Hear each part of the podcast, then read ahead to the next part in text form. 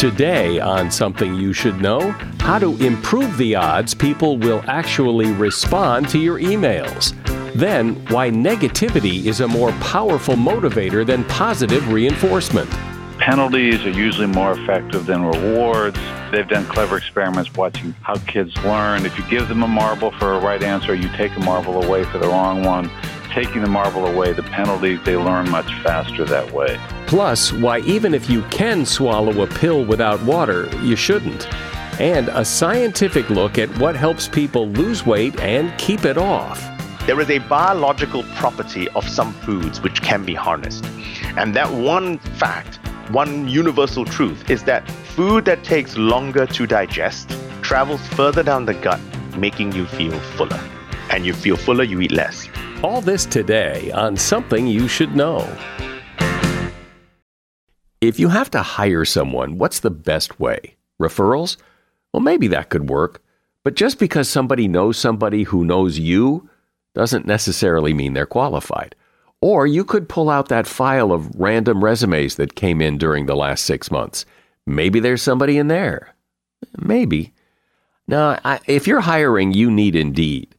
Indeed is your matching and hiring platform with over 350 million global monthly visitors, according to Indeed data, and a matching engine that helps you find quality candidates fast.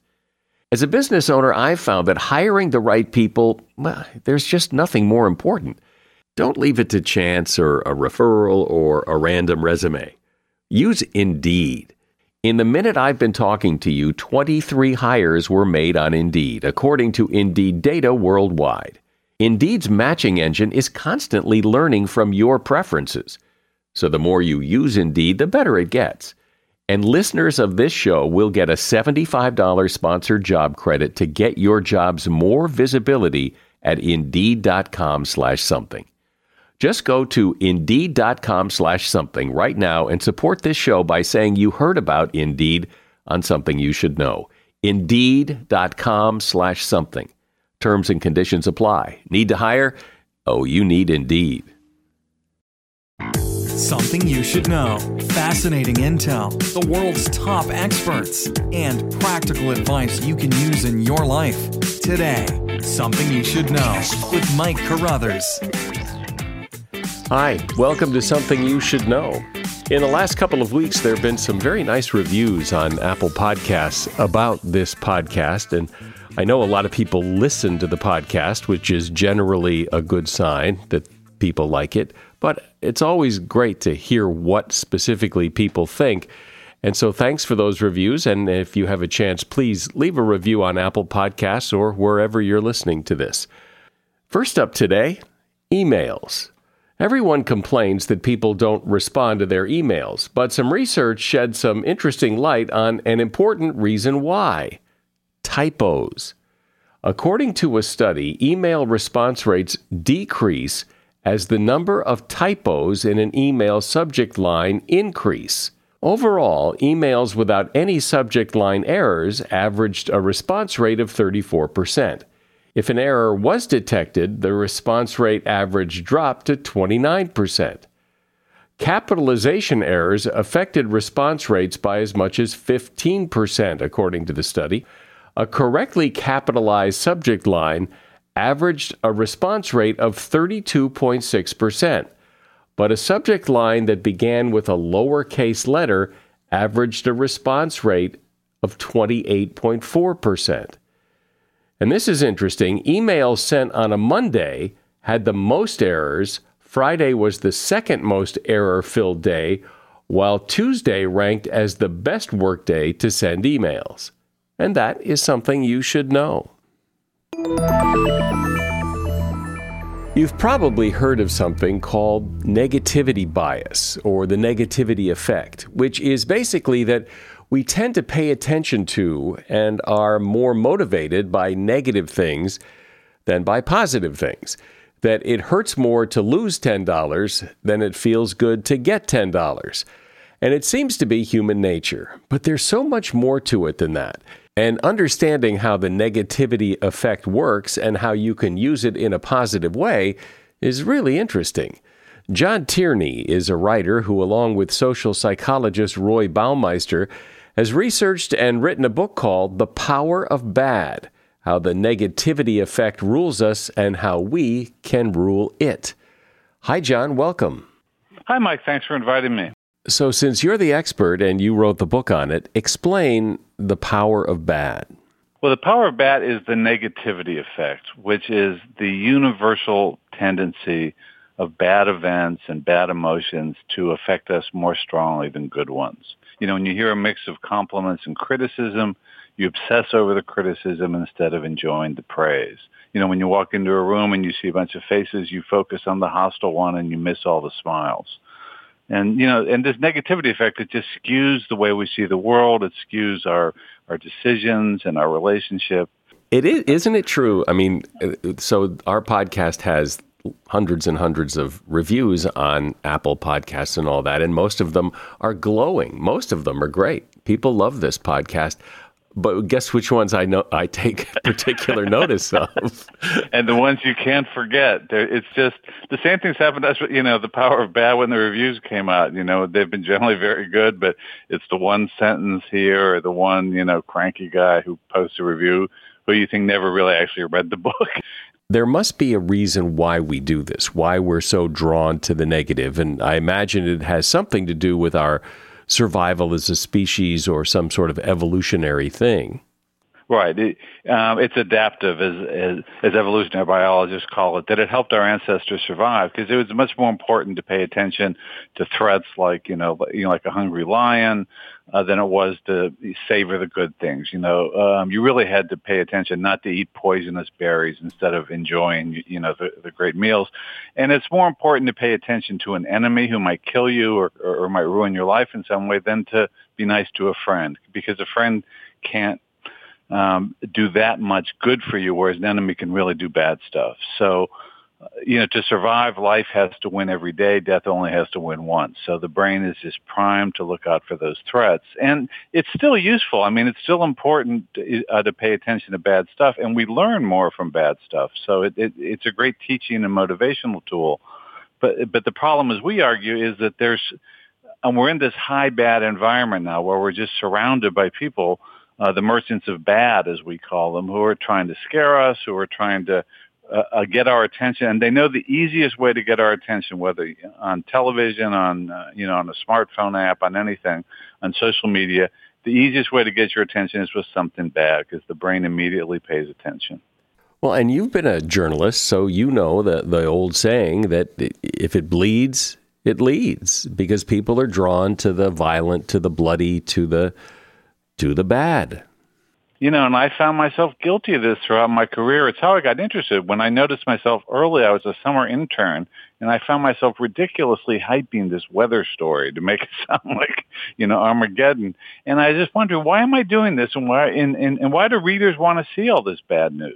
And and and the answer for mass media is that it's just the easiest way to get attention uh, the good news today is that you know podcasts like yours are you know that that's a whole different form now, and social media tends to be more positive than mass media. I, I mean, we hear about the Twitter wars. There's, you know, there's an awful lot of vitriol on social media, but there's much more positivity. You know, people tend to share positive things more than negative things. When you tweet positively, you actually get more followers than people who tweet negatively.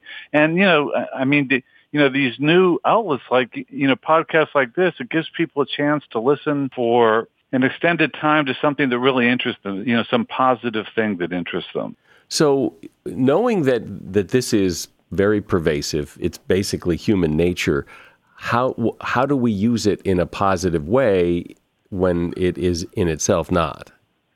You can put bad moments to good use you know, that instead of despairing at a setback, you know, override your gut reaction and look for use, um, for a useful lesson. You know, the upside of the negativity effect is its power to teach and to motivate. You know, penalties are usually more effective than rewards at spurring students and workers, you know, to improve. Um, they've done clever experiments watching how kids learn. If you give them a marble for a right answer, you take a marble away for the wrong one you know, taking the marble away, the penalty, they learn much faster that way. religions that emphasize hell tend to grow much more quickly. They fill the pews on Sunday more than ones that are very benevolent. Um, and, you know, there's even evidence that in countries where more people believe in hell, there's a lower crime rate. It's more of a deterrent. So, and and one of the problems that we see in today's education system is that uh, we've gone to this everybody gets a trophy philosophy. And as a result, students are learning less. There's been rampant grade inflation. So, you know, the average grade at college now is an A minus. So students are learning less than in the past, and it's because we're not using penalties well enough. I mean, you want to do both. You want to reward people for good work, but you don't want to just do this everybody gets a trophy when they don't do good work. But there is a general consensus among people, not necessarily you and, and people that study this, but, but I think there's, there's a general consensus in the population that positive reinforcement is better than negative feedback. I mean, there's two reasons why we have that, you know, that idea. One is is the self-esteem movement, you know, from the 1970s and 80s, which is one of the sorrier mistakes in the history of psychology. In fact, uh, my co-author Roy Baumeister, you know, who's one of the leading social psychologists, he started his career, think, you know, in, in, in that self-esteem research and thought it looked very promising because people saw that kids with high self-esteem, you know, do well and they thought that's what caused it. When in fact, what Roy and others found out was that no, that's not how it works. That yes, people who are successful have high self-esteem, but the, the causation is they have high self-esteem because they're successful. Just having high self-esteem doesn't help you. So that's one of the reasons. The other reason, and this whole idea that the carrot is more effective than the than the stick, we trace the history of that cliche. It goes back to the 19th century when there were cartoons, and people would advise parents that it's more effective to use a carrot than a stick. And they would, you know, tell this fable about, you know, you know, that's how you got a donkey to move better was to put a carrot there instead of using a stick. And the question we ask is, has anyone ever seen a donkey move that way? I mean, you know, when you look at the horses in the winner's circle at the Kentucky Derby, you don't see any carrots dangling there. you know, the jockeys have whips. And our conclusion is that the reason we think that encouragement works better is because it's a lot more pleasant to give encouragement than it is to criticize. You know, people would rather say nice things. It's, it's a lot less stressful when you evaluate someone just to tell them lots of nice things and let it go at that. So it's it's more pleasant to give praise, but it's much more effective to give a mix of both because the criticism is really where people learn. One of the things people struggle with is what is that mix? What is too much and what is not enough? Well, we talk about the rule of four and that is that, and this is based on a lot of different research into how people respond to financial gains and losses. Um, you know, researchers who study how many good days someone has versus how many bad days, how many good emotions versus how many bad emotions to see what seems to work. And the general rule is that it usually takes four good things to overcome one bad thing. That's the rule of four, as we call it. And, you know, and it's a useful rule of thumb. It means that um, if you're late for one meeting, you're not going to make up for it by being early the next time. If you say one hurtful thing, um, you need to say, you know, at least four good things to make up for that. And one of the unfortunate things has been this idea of the criticism sandwich where you start out with lots of good things for the person, then you slip in a little criticism and and then you say a few nice things and that's it. The problem is if you say all the good stuff first and then you say the criticism, the criticism just hits the brain so hard that it forgets all the stuff that came before. And and it and so the person walks out of the meeting all they can think of is the bad stuff and they've forgotten all the good stuff. So our advice is to get the criticism done early because and then the brain's on high alert and then you say the praise and you know and try to say more than you know four bits of praise for every bit of criticism and and you know and give the criticism and and and you can do it in a positive way saying you know this didn't work last year but here's a way that we're going to you know deal with it next year and things are going to be better than ever. You know so so you don't want the person walking out demoralized but you've got to make sure that they hear what's gone wrong so they can improve we're talking about the, the negativity bias, the negativity effect. And my guest is John Tierney, who is co author of the book, The Power of Bad How the Negativity Effect Rules Us and How We Can Rule It. Seeking the truth never gets old. Introducing June's Journey, the free to play mobile game that will immerse you in a thrilling murder mystery. Join June Parker as she uncovers hidden objects and clues to solve her sister's death in a beautifully illustrated world set in the roaring 20s. With new chapters added every week, the excitement never ends.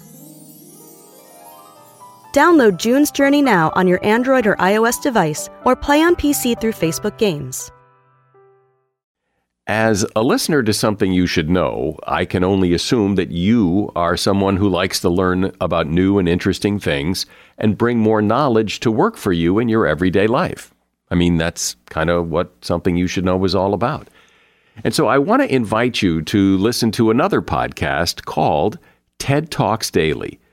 Now, you know about TED Talks, right? Many of the guests on Something You Should Know have done TED Talks. Well, you see, TED Talks Daily is a podcast that brings you a new TED Talk every weekday in less than 15 minutes. Join host Elise Hu. She goes beyond the headlines so you can hear about the big ideas shaping our future. Learn about things like sustainable fashion, embracing your entrepreneurial spirit, the future of robotics, and so much more. Like I said, if you like this podcast, something you should know, I'm pretty sure you're going to like TED Talks Daily. And you get TED Talks Daily wherever you get your podcasts. So, John, well, one of the things, in fact, I, I, just recently spoke with someone about relationships, and they said, well, your uh, constructive criticism is still criticism, and that you're better off, at least in a personal relationship like a marriage, to shine a light on the positive things people do and ignore the bad ones because it, it, by praising the good things, they'll do more of them. That's true. I was speaking there about when you're a teacher or you're a supervisor who's evaluating someone, and your job is to get them to improve. So, in that sense, you, you've got to do the criticism. In personal relationships, you also, when there's something wrong, when there's something really seriously wrong, you have to talk about it. But in general, in relationships, it's great.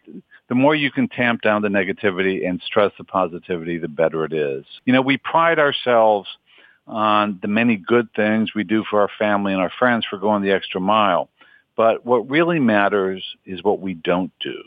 You know, avoiding bad is far more important than doing good. Um, you get relatively little credit for doing more than you promised, but but you pay a big price if you fall short of a promise. And and researchers who've tracked couples over time to see which marriages survive and which ones don't, they find that it depends mainly on how spouses deal with negativity. You want to avoid saying hurtful things. You want to avoid doing hurtful things, and you also want to give your partner a break. In, in really successful marriages people maintain what, what researchers call positive illusions, that they really, you know, and, and in fact, there's some great brain scanning experiments where the part of their brain that makes negative judgments shuts down when they look at a picture of their partner. They've learned how to do this. And the great thing is, is that when you have these positive illusions about your partner, they eventually start believing them too. They have an unrealistically high. And it works for both of you.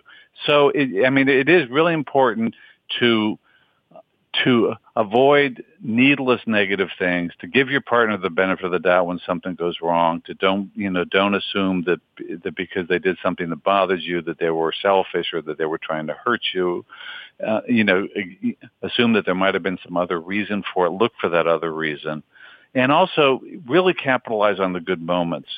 Um, researchers use this term capitalization to talk about how you can put those good moments and those good you know um, comments and good thoughts to use. One of the simplest techniques, and I've you know you know since I did uh, study this research, I've been I, I try to do it you know, you know every day. Is that when someone uh, when you have good news, share it with someone because sharing it makes it much more powerful. And when you hear someone's good news, don't just sit there quietly nodding. You know, you should you know do something like say, "That's great ask some questions about it, talk about it. It makes the triumph more significant. It, it makes it makes both of you feel better, makes you feel closer, and it really does um, magnify the joy. Um, you know, there's a great um, aphorism from Mark Twain from Pudd'nhead Wilson where he says, "To get the f- the full value of a joy, you must have somebody to divide it with," and that's that's crucial to do in a relationship. It almost seems that today the idea of penalizing or punishing someone for something they've done wrong or they've not performed well, that penalizing them for it is almost archaic and that that the enlightened approach in some circles is to praise the positive and ignore the negative when what you're clearly saying is to is to just praise the positive is a fairly weak way to motivate people's behavior or performance. Penalizing does work. I mean, there's no, and it works with, you know, with workers and there have been experiments with teachers who either get bonuses if their kids do well or they get paid docked from them if the kids don't do well. And, you know, the, the threat of, the threat of that penalty is enough to really motivate the teachers to do better. And students are the same way. So I think, again, we don't want to uh, go back to corporal punishment, but we do think there should be some, some kind of penalty mixed with rewards. I know you talk about uh, the, the power of getting other people's view on what's wrong with your life because just as we can see more objectively other people's problems, other people can see more objectively what's going on in our lives because we're just too close to it. Um, in the Power of Bad, we have the story of uh, uh, from a novel by Anthony Trollope about this marriage that fell apart for absolutely no reason. You know, they, the husband and wife, nothing bad happened really, but they both just kept antagonizing the other one, and it just built up and built up. And you know, early in the novel, when the wife is upset about something the husband said, her sister, you know, offers the best piece of advice in the novel, as we say. It's, if I were you, I would forget it. And, and in that sense, relying on someone else to make a judgment for you, going to them because they don't feel personally threatened. They don't feel personally affronted by it. And there, there are interesting experiments when they ask people to gamble in laboratories that um, when they ask some, uh, when they ask you to decide how I should bet, you will make much more rational decisions than I will because you're not personally involved in that. You don't personally feel that sense of loss. And so you can be much more rational about it. Football coaches are just incredibly irrational. We see this every Sunday where they keep punting on fourth down when all the odds, all the statisticians tell them you should go for it, that it's, you know, that, it, that you'll score a lot more points in the long run if you go for it on fourth and short almost anywhere on the field, you know, beyond your own 10 or 20 yard line. It really makes sense to go for it. And yet the coaches are so afraid of that failure. What if we don't make it? It'll be on the highlights reel. People will blame me for the loss. And they just keep punting instead of it. And we tell the story of one high school football coach in, in Arkansas who he, he trained himself to overcome that negativity bias by he said, I'm going to, I'm not going to go with my gut. I'm going to pay attention to the statistics. And the way I'm going to avoid, you know, being swayed by my emotions in the moment is I'm going to make a rule beforehand. These are the only situations in which I will punt. And otherwise, I automatically go for it. And his team punts once a season. And they have won the state championship year after year. You know, they score 50 points a game. They always go for it. Even if he's on his own one yard line, he goes for it. Isn't that interesting when when the the statistics, the facts fly in the face of punting on fourth down and yet everybody does it? And it's amazing. I mean, you watch the games on television and the commentators are the worst of all. They're, "Oh my god, he's going for it." You know, on fourth and one, uh, you know, on the 50 yard line. I mean, it's ridiculous to punt in that situation. You know, you're going to gain maybe 30 or 40 yards, but you're giving up the chance to score. And that is so much more valuable.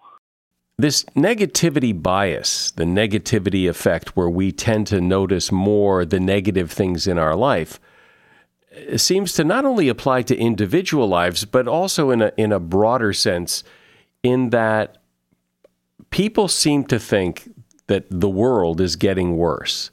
And yet, objectively, from what I've read, that things are actually getting better in almost every area of life. The better life gets, you know, the more assiduously we look for bad things.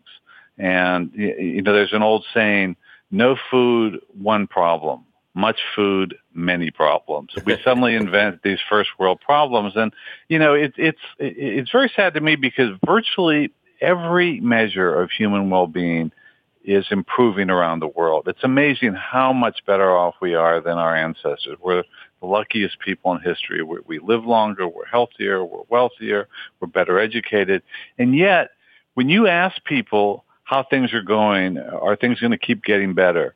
Um, if you go to developing countries where they can see this progress right away, they, they, they're optimistic. But in rich countries like the United States and in Europe, people are more pessimistic because they, they're so swayed by this negativity effect by seeing bad news all the time that they don't realize how much better life is getting for everyone. Well, it would seem that just being aware of this, being aware of the tendency to focus on the negative, can really help you shake loose of it because you're on guard for it. I try to not read all the news so much because I know I know how much my fellow journalists hype things, and I look for you know the the big question to ask when you hear about some new awful trend is or about some new awful problem is what's the trend? I mean, there's always going to be problems in the world. There'll always be some people who, who are who are, who are uh, doing worse in some ways. But what is the what's the long range trend? Are things getting better or worse in this case? And what you find over and over again is that over the long haul, things are getting better. There are blips sometimes, and some people suffer. But on the whole, things are getting better, and we solve these problems. You know, when something comes along, we we come up with a solution that typically ends up leaving us better off in the long run. When the dust settles from all of this, what's the takeaway? What's the message here? Um, we want people to realize that there is much more good in the world than bad, and that and and that we there's much more to celebrate than to mourn. And again, we want people to you know to know how to exploit the power of bad when it's useful. And it's a great way to learn. You learn more from failure than from success.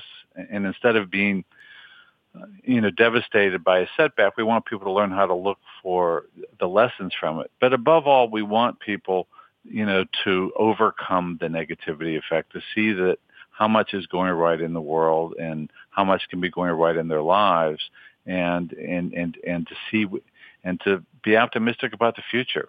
Things really are getting better. Well, it's a good message. People would remember it better if it was a bad message, but I'm glad it's a good message. John Tierney has been my guest. He and his co author, Roy Baumeister, have written a book called The Power of Bad How the Negativity Effect Rules Us and How We Can Rule It. And you'll find a link to that book at Amazon in the show notes. Thanks, John. Thank you very much, Mike. Have you ever wondered why it is some people struggle with food and body weight, while others don't really seem to have much of a problem? Why can some people walk away from food when they've had enough, while others have a real hard time saying no to more? And why was this not such a big problem 50 or 60 years ago? Dr. Giles Yeo is a geneticist with over 20 years' experience dedicated to researching the genetics of obesity. His current research focuses on understanding how these pathways differ from person to person and the influence of genetics in our relationship with food and our eating habits. He's author of a book called Gene Eating The Science of Obesity and the Truth About Dieting. Hey, Giles, welcome. Hello. Thank you very much for having me, Mike. So, why is there this difference? Why is it such a struggle for some people and not for others when it comes to food and body weight? There is a huge genetic influence on body weight. Um, there is a, a clearly huge environmental influence as well, but, uh, as well. But actually, you'd be surprised by the role genetics plays, and we've found this out because of the study of of, of twins. Um, and for example, where we can take identical twins who have all their genes versus non-identical twins who share as much genetic material as you know you would with your own sibling or parents, 50%, and actually then ask, well, how much uh, difference you know is there going to be in someone's physical traits when you share all your genes versus half your genes and if you do that then we actually see that the genetic uh, the heritability of body weight is actually around 70% so you can read that say that 30% will be an environmental um, 70% down to your genes Wow. Well, that's a pretty big number that 70% of your eating and your body weight is controlled by your genes. And if that's the case, 70%, if that's the case, where were those genes 50, 60 years ago when there wasn't the obesity problem we have today? Now, this is the interesting thing. Genes do not exist in isolation. So, genes are there. What are they there for? Other than to help you adapt to the environment. So, I'll give you an, an, an example imagine that I have a twin, okay, that stood next to me, and both of us looked identical. They were exactly the same in one environment, say the 1950s, where everyone was skinny. Okay. Now, suddenly the environment changes. Okay. Say it's 2019 now, 2020, sorry. And the environment changes, and you come along and you push me and you push my twin. That's the environmental change. Okay. Now, uh, you push me and I stand up, I, I tense up my muscles, and I don't fall over. Whereas you push my twin, unbeknownst to anybody, my twin has a sprained knee. Okay, bang, down he goes. So, in one environment in the 1950s, because there is no push, because the, there was not enough food around, in, in, in essence, we all looked pretty much all skinny. Whereas suddenly move to 2020 to today, and food is on every corner, and you can't go to a gas station without finding chocolate, you know, jumping out at you. Suddenly that push happens, and the, the change in environment has unmasked genetic susceptibility. That's why. So our genes haven't changed, but the environment changing has brought out some of these susceptibilities that we now see today. So the environment has changed and it is now easier to overeat, yet still some people don't. So what's going on? That's right. For some people, because of their biology, they could sit in exactly the same restaurant order exactly the same meal, but yet one person be full after the meal and another still be hungry because of their biology. Some people find it more difficult to say no because of their genes. So, using your example of two people eating the same meal, and at the end of the meal, one of them is satisfied and can stop, and the other one can't, or they're still hungry, uh, is that then therefore just destiny that they're destined to be heavier because they can't stop?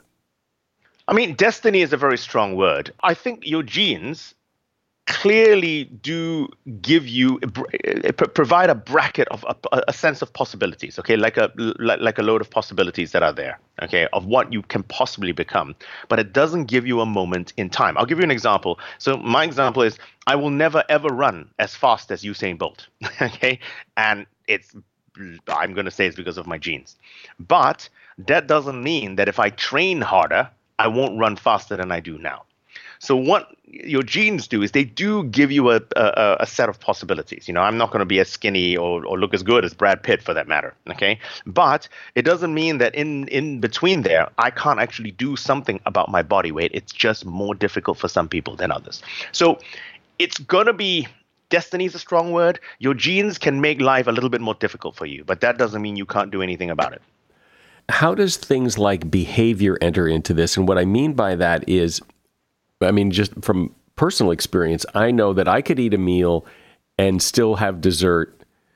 But if I wait 15 minutes, I can eat much more easily resist the dessert because I now I'm starting to really feel full and I, I don't really need that. So that what you've just described is actually giving time for your gut hormones. So these are the signals that, that let your brain know what you have just eaten or currently eating get to your brain. And the vast majority, in fact, all bar one of the gut hormones um, that that gets secreted as you eat, make you feel fuller. So what you're describing is the natural physiological response to actually eating. Now, what happens is different people will secrete differing amounts of gut hormones. That's the first thing, or sense the gut hormones to, to, to, to differing levels. So, what you're saying there describes you. Maybe for me, it takes 20 minutes. Maybe for someone else, it takes 10 minutes. Maybe for some other people, it takes exactly the same amount of time, but you need to eat more to get that same satisfaction. So, it, it isn't a universal thing that people will feel fuller if they just wait. It's a universal thing where clearly, if you eat enough, you will feel full. That's universal. But for some people, you know, they may not have a real appreciable rise in gut hormones at all until they eat a lot more. So what is that? What what is the appetite the feeling of gee, I'm hungry? What is that feeling? Mm, you see that you're asking a complicated question. There are different kind of feelings. There is the I'm hungry feeling, okay? And those are going to be driven by a certain set of hormones and your glucose levels all right? That's the rumbly tummy gosh i'm hungry. There's the i'm full feeling or the i am not full feeling which is different from i'm hungry. So one drives you to start eating and there are sets of genes that actually play a role there and ones that actually make you stop eating and and there are another set set of genes that, that are there as well. And then there are ones that make you uh, uh, that that actually control or influence the interval between meals that make you actually more or less more or less hungry. So it depends what element you are talking about. Uh, uh um, that actually then influences influences each of these individual um, portions of eating. Then I haven't mentioned the rewarding elements. So because for some people, I mean, you know, there, there are food as fuel people. Now I'm not one of those people. I'm definitely a food as pleasure person. So for me, eating makes me feel good. Okay, uh, the, the ooh feeling to food, um, which happens with chocolate cake and less so with broccoli. Um, and what happens? Imagine if there are going to be genes there as well, which make you uh, make your rewarding pathway slightly less sensitive, which means you need more food to get the same hit in, in the I feel nice portion of the brain. So there are those reasons to, that drive people to eat more as well. Well, and, and you just pointed out, I could be hungry, and if my choices are celery or chocolate cake, I'm probably going to eat the chocolate cake. And if my choice is celery or nothing, you know, I might just wait. might wait till later. Unless you're, and that's true if you're not starving. But imagine if you were starving, actually, you know, uh, um, actually starving, you'd eat the celery. So what we all now know, and as you know, the hungrier you are, the simplest foods taste the best. A piece of bread, a piece of cheese, some rice, delicious. But the fuller you become, the more picky you become with your food, right? So so this is this is a phenomenon we all go through every every single day. And so you're right about the celery until you get hungry enough to want to eat the celery. And my sense is that when let's say you're really hungry and you put a plate of spaghetti in front of me, that first bite is going to be spectacular because I'm so hungry. And and right after that, it the, the, satisfaction gets less and less and less with each bite. But since I've got a whole plate of spaghetti here, I'll probably eat the whole thing. Ah, so what you're describing there are two, two, two things. You're right about the pleasure of food dropping as you actually go, because the fuller you become, okay, your brain begins to then uh, change the, the craving for the type of food that is uh, uh, that is there. So this is this is where the dessert tummy, uh, the dessert stomach comes from, right? So imagine if you're fifty thousand years ago in the Serengeti, all right. Imagine you brought home an antelope, and say it's taken you two thousand calories to take down the antelope. So you go back to the village, you eat your two thousand calories, you enjoy the first bit of it, but then you finish the two thousand calories. But there's no guarantee you'll get the antelope the next time round. So your brain begins to uh, make the eating, okay, make you eat more than you need. But how do you get past the fact that you're now stuffed with 2,000 calories worth of venison? Well, what happens is your brain begins to increase the caloric density of foods that it likes to eat, which means that for every gram of food, you get more calories um, in it, right? Why? So you can stuff as much in as possible without eating volume. And what is high in caloric density? Well, foods that are high in free sugars, which back in the Serengeti would have been uh, ripe fruits and maybe some honey, and foods that are high in fat. And the sugar and fat are actually desserts. And so, actually, your dessert stomach is a holdover from your time in the Serengeti to keep you eating, even as you've become stuffed with the venison. So you're stuffed with a plate of spaghetti, for example, but then you suddenly the chocolate cake arrives after the spaghetti, and you then continue eating. Yeah, well, and that's the second. Oh, sorry, go. Well, I was going to say, you know, I mean, every kid has said, well, why, you know, why do we have to wait till after dinner to have dessert? I mean, it, I'd, I'd rather eat the chocolate cake. It's going to taste better when I'm hungry than it is after I'm full. And especially for a kid, this is particularly true for children who you know, uh, if you've got ch- children or interacted with kids, know they can eat food that is so sweet. If you ate it, you went, oh, okay. And the reason for that, that kids are driven to high fat, high sugar food, is because when they say are young, they need to, in the wild anyway, need to grow as quickly as possible, as quickly as possible, so that they don't become tiger food. Um, and so the way they do that is by making sure they want to eat the sweet they, uh, uh stuff. They want to eat the French fries. They want to eat the potato chips because that is high in caloric density and will make them grow quicker rather than celery. What kid picks celery over over potato chips? You know, very few. And so it seems like things are working kind of against us now. That we're, that we're, we're more are uh, we're more adapted to a previous world. Uh, what's the advice here? When knowing what you know, I mean, uh, uh how do people who who struggle with their weight? uh, you know, I mean, they can go on the next fad diet and fail at that. But I mean, what's the what's the answer here? Look, the only way to lose weight because of physics, or the, the easiest way to lose weight, pardon me, is to eat less. Okay, now that is obviously is the easiest way to do it, but it is actually quite difficult. And any diet that gets you to eat less will get you to lose weight. So you need to find something that suits you, and you need to put things that and get a strategy together. And knowing about your biology should help. As we know more and more about our own biology, we should hopefully begin to tailor diets that are more suited to each of our individual biology. So that's the individual point of view. Okay. The problem is we're never ever going to fix the problem until we fix the food environment we actually live in. Okay. And this is, you know, what what what you were saying. You know, you go get gas and and there's chocolate. Okay. You're assaulted with chocolate by by by the till. You didn't go there to buy chocolate, you went there to get gas. You go to the to the drugstore to get some um, you know, Tylenol right? And why are you being assaulted with chocolate, and etc. etc. etc. So I think there is some space to actually look around and try and fix the environment that we live in, to try and improve the food environment um, that that we actually live in. Well, and I mean, it's been pretty popular wisdom that you know if you don't bring crap into your house, you won't eat it, and that's one way to fix you, at least your your home environment. Yeah, that's the one environment we have full control over, and you know, and so that would be a good strategy. But even that, then you, then even the type of crap you you, you bring in, or not crap, it depends. It's you know, one man's meat is another man's poison. So just as an example, my wife loves chocolate, and so she bans me from buying it in the house because if I bring it back a little bit, she'll track it down like a Stinger missile.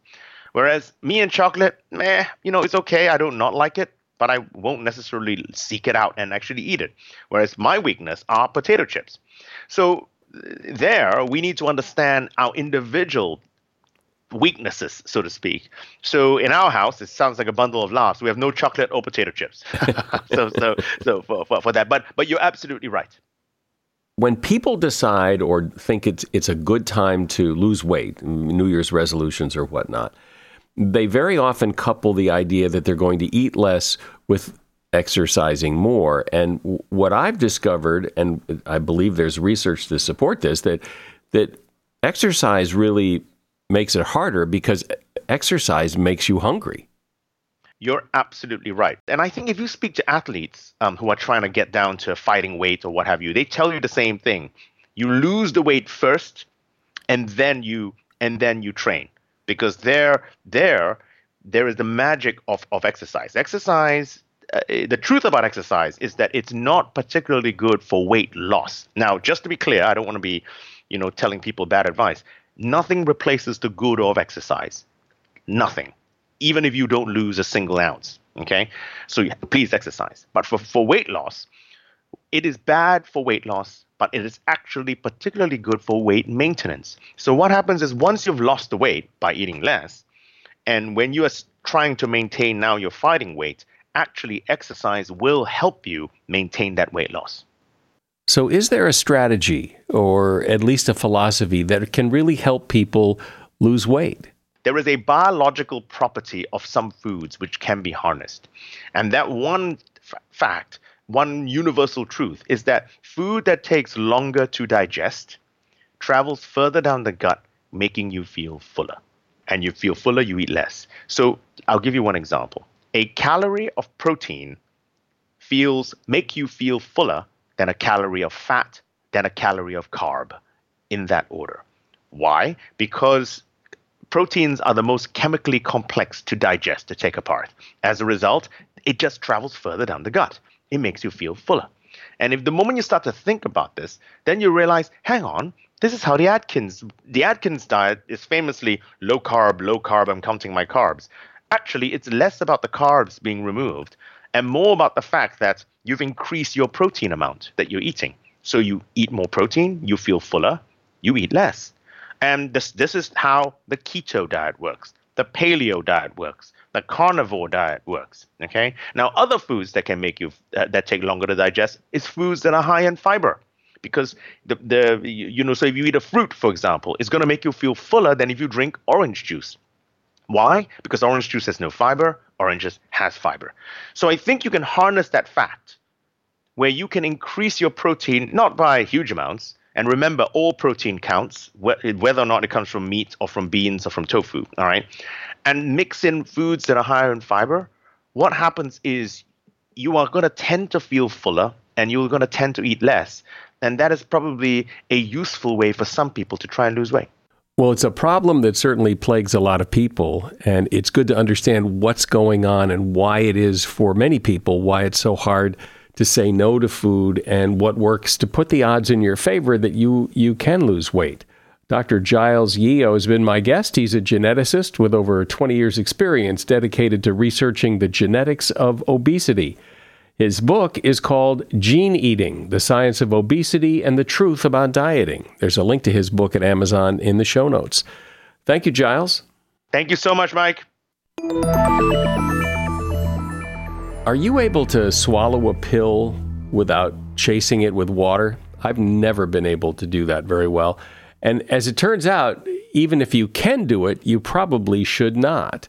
If you swallow a pill dry with nothing to wash it down, there's a chance it can get stuck in your esophagus, and that can cause all sorts of problems like inflammation, irritation, heartburn, chest pain, and more. Since there are no pain nerves in parts of the esophagus, symptoms don't always begin right away, which can make it difficult for you to know if that pill really went down all the way.